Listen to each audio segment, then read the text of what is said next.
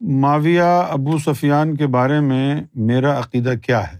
یہ جو ہمارے اہل سنت والجماعت کے جو علماء ہیں، ان کا جو عقیدہ ہے، وہ یہ ہے کہ وہ باغی جماعت سے ان کا تعلق تھا اور حق پر نہیں تھے اور سخت گناہ گار تھے۔ لیکن آپ ان کو کافر نہیں کہہ سکتے۔ اور یہ بھی کہا جاتا ہے اہل سنت والجماعت کی طرف سے کہ جو کچھ بھی انہوں نے کیا ہے، اس کے باوجود ان کو برا نہ کہو، اپنی زبان بند رکھو۔ یہ کہا جاتا اب میرا کیا ہے عقیدہ؟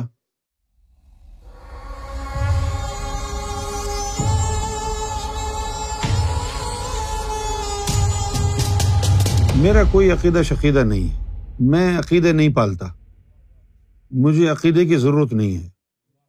میری نظر میں کال اسپیڈ اے اسپیڈ۔ میں عقیدوں کا محتاج نہیں ہوں۔ میرے لیے قرآن اور رسول اللہ صلی اللہ علیہ وسلم کا فرمان کافی ہے۔ قرآن نے کیا کہا؟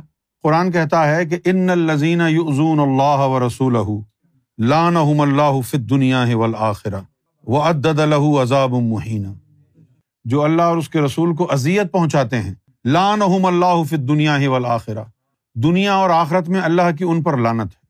وہ عدد الحم اور اللہ نے وعدہ کیا ہے ان کے لیے عذاب مہینہ بڑا سخت عذاب۔ تو معاویہ ابو سفیان سے تو ثابت ہے کہ انہوں نے اللہ کے رسول کو اذیت پہنچائی، مولا علی کو اذیت پہنچائی، امام حسین کو اذیت پہنچائی، عام امتیوں کو اذیت پہنچائی۔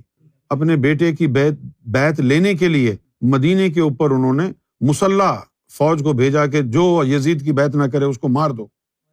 ایسے شخص کے بارے میں میں نہیں چپ رہ سکتا۔ میری نظر میں وہ دشمن خدا ہے، میری نظر میں وہ دشمن مصطفیٰ ہے، میری نظر میں وہ دشمن اہل بیت ہے اعلی رسول ہے۔ اور نبی پاک صلی اللہ علیہ وسلم نے اللہ تعالیٰ کی بارگاہ میں یہ کہا کہ اے اللہ، فاطمہ میرے جگر کا ٹکڑا ہے۔ جو اس سے راضی ہو، تو اس سے راضی ہو۔ جو اس سے محبت کرے، تو اس سے محبت کر۔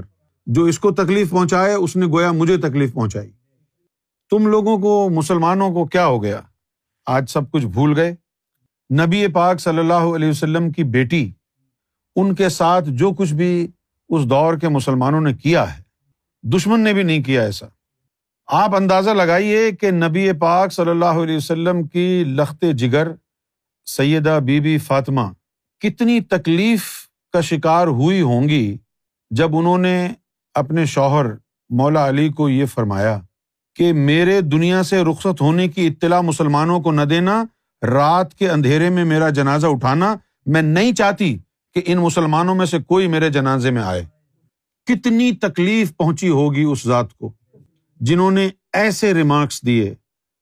تو جن لوگوں نے نبی پاک صلی اللہ علیہ وسلم کی بیٹی کا دل توڑا، دل زخمی کیا، ان کو اگر ہم برا نہ کہیں تو کس کو برا کہیں؟ پھر دوسری طرف ایک اور حدیث بھی ہے۔ حدیث یہ کہتی ہے کہ اگر کہیں پر تم کوئی برا کام ہوتے دیکھو تو بازو کی طاقت سے اس کو روک دو۔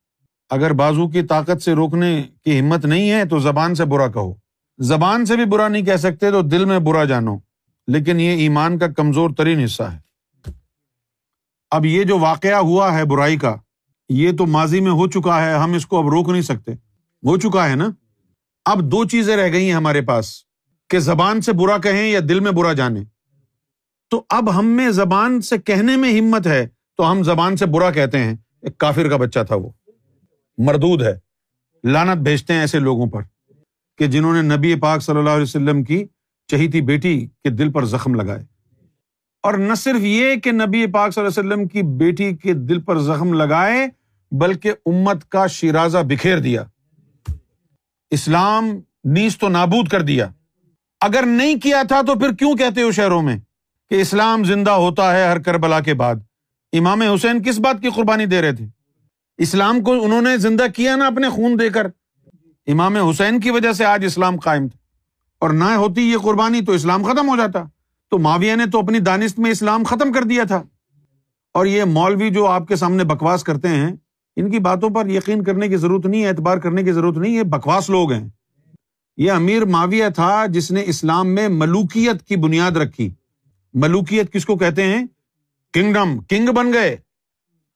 یہ جتنے بھی پھرتے ہیں نا، یہ عالم بنے ہوئے۔ مولانا الیاس قادری صاحب تو نعرے لگواتے ہیں۔ بے خطا، بے حیا، نہیں، کیا کہتے ہیں؟ بے جرم، بے خطا۔ وہ نعرے لگوا رہے ہیں۔ بے جرم، بے خطا۔ ماویا ماویا لانت ہے تمہارے ماویا اور تمہاری ذات پر۔ بے خطا ہے وہ۔ بے خطا ہے۔ ڈاکٹر طاہر قادری صاحب یہ بھی یہی کہتے ہیں کہ مولا علی حق پر تھے، لیکن امیر معاویہ کو بھی برا نہیں کہو۔ کیوں نہیں برا کہیں؟ اللہ کے رسول نے فرمایا، برائی دیکھو تو روک دو، نہیں روک سکتے تو زبان سے برا کہو۔ اب زبان سے بھی برا کہیں تب بھی آپ کو لگتا ہے کہ یہ برائی ہو رہی ہے۔ بھائی، برے کو برائی کہیں گے نا اچھا تو نہیں کہہ سکتے۔